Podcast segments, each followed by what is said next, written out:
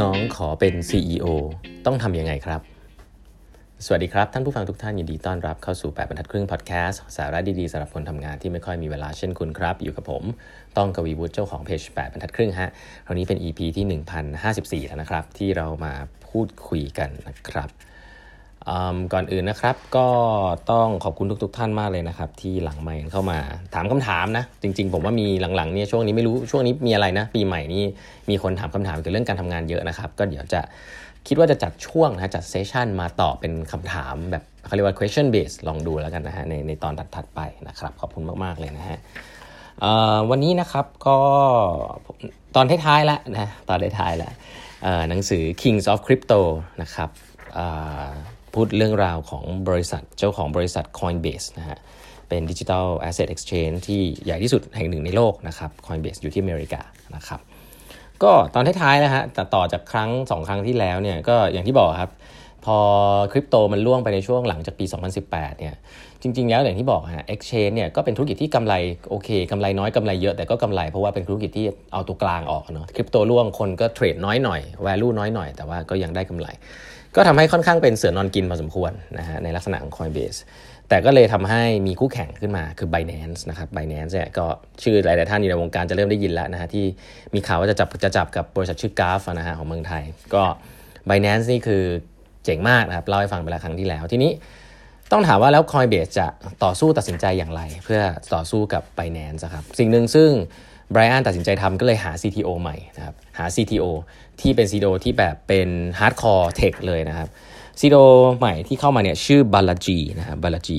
คนคนนี้ก็คือเก่งมากนะครับ แต่ว่าเป็นสไตล์การทำงานที่ถ้าเป็นภาษาอังกฤษเรียกว่า abrasive มาก คือไม่เกรงใจใครโหด aggressive มากนะฮะ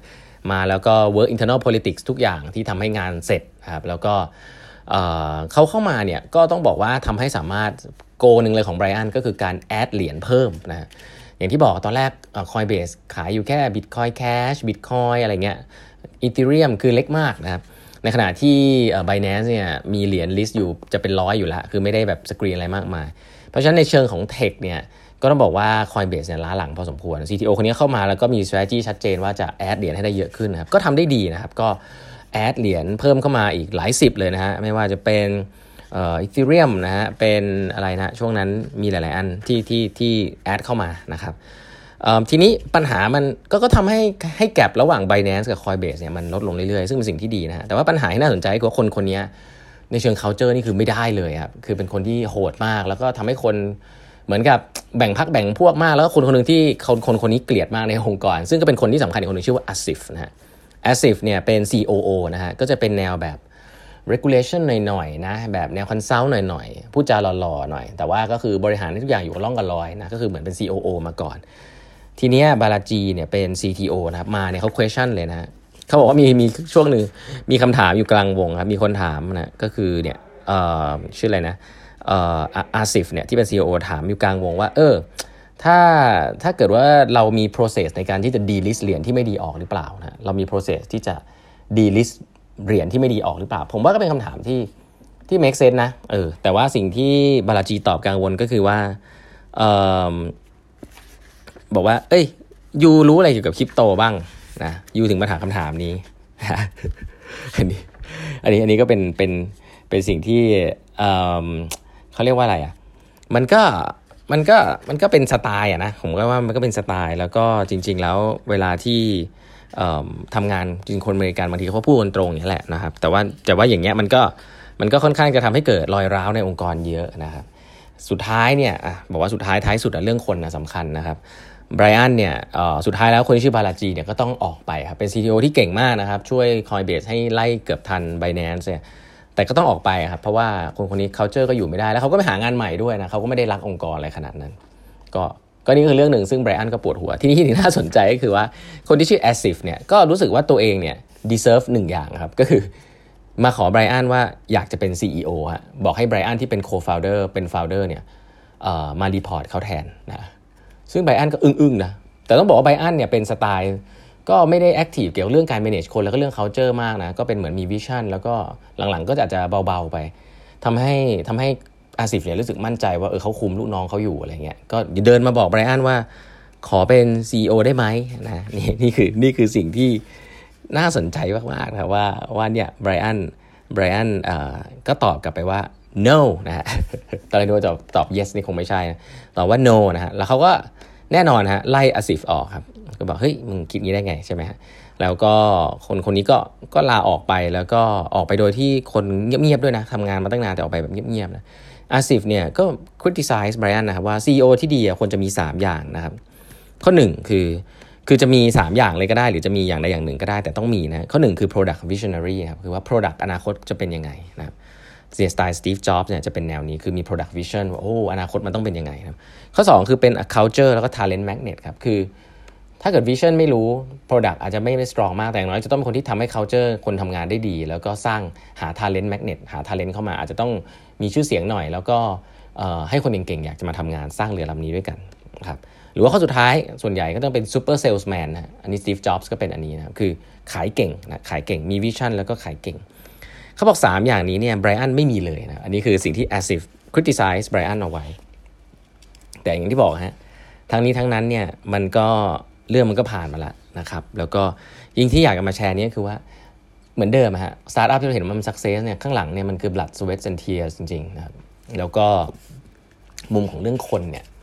เป็นอะไรที่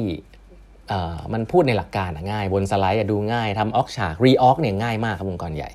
เวลาจะ transform ทำอะไรเนี่ยคิดเรื่อง re-org ก่อน เพราะมันเป็นสิ่งที่ control ได้กล่องเนี่ยปรับได้นะแต่ผมบอกเลยนะครับว่านี่เป็นการผิดพลาดที่รุนแรงมากที่ผู้บริหารที่อาจจะไม่ได้แคร์อะไรมากผมใช้คำนี้แล้วกัน ก็จะจ้าง consult มาทำ re-org ง่ายสุดละฮะอันนี้ไม่มีอะไรมาก chain of command นู่นนี่นั่น แต่ผมบอกได้เลยครับว่า transformation เนี่ยหลาย ๆ ครั้งมันไม่ใช่เรื่องของ command นะครับมันเป็นเรื่องของคนฮะข้อหนึ่งก็คือคุณมีคนที่ไม่ควรจะอยู่ในองค์กร หรือเปล่าอยู่ผิดที่หรือเปล่านะแล้วคุณทำยังไงกับพวกเขาได้บ้างเนี่ยเป็นเรื่องคนข้อ 2 คุณมีคนที่คุณต้องการแต่ไม่มีในองค์กรหรือเปล่า เพราะว่าส่วนใหญ่แล้วถ้าเราพูดถึงเรื่องการ transform ในยุคใหม่ๆเนี่ยคนองค์กรเดิมก็อาจจะทำได้บ้าง แต่าอาจจะช้าไม่ทันการ ก็ต้องไปหาคนข้างนอกมา เพราะฉะนั้นจริงๆ มันไม่ใช่เรื่องของการ transform นี่ไม่ใช่ transform reorg นะฮะ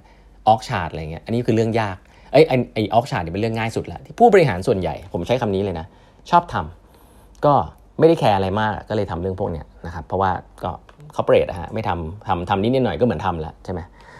แต่สิ่งหนึ่งซึ่งยากแล้วผมว่าส่วนใหญ่ไม่ค่อยโฟกัสคือเรื่อง recruit นะ recruiting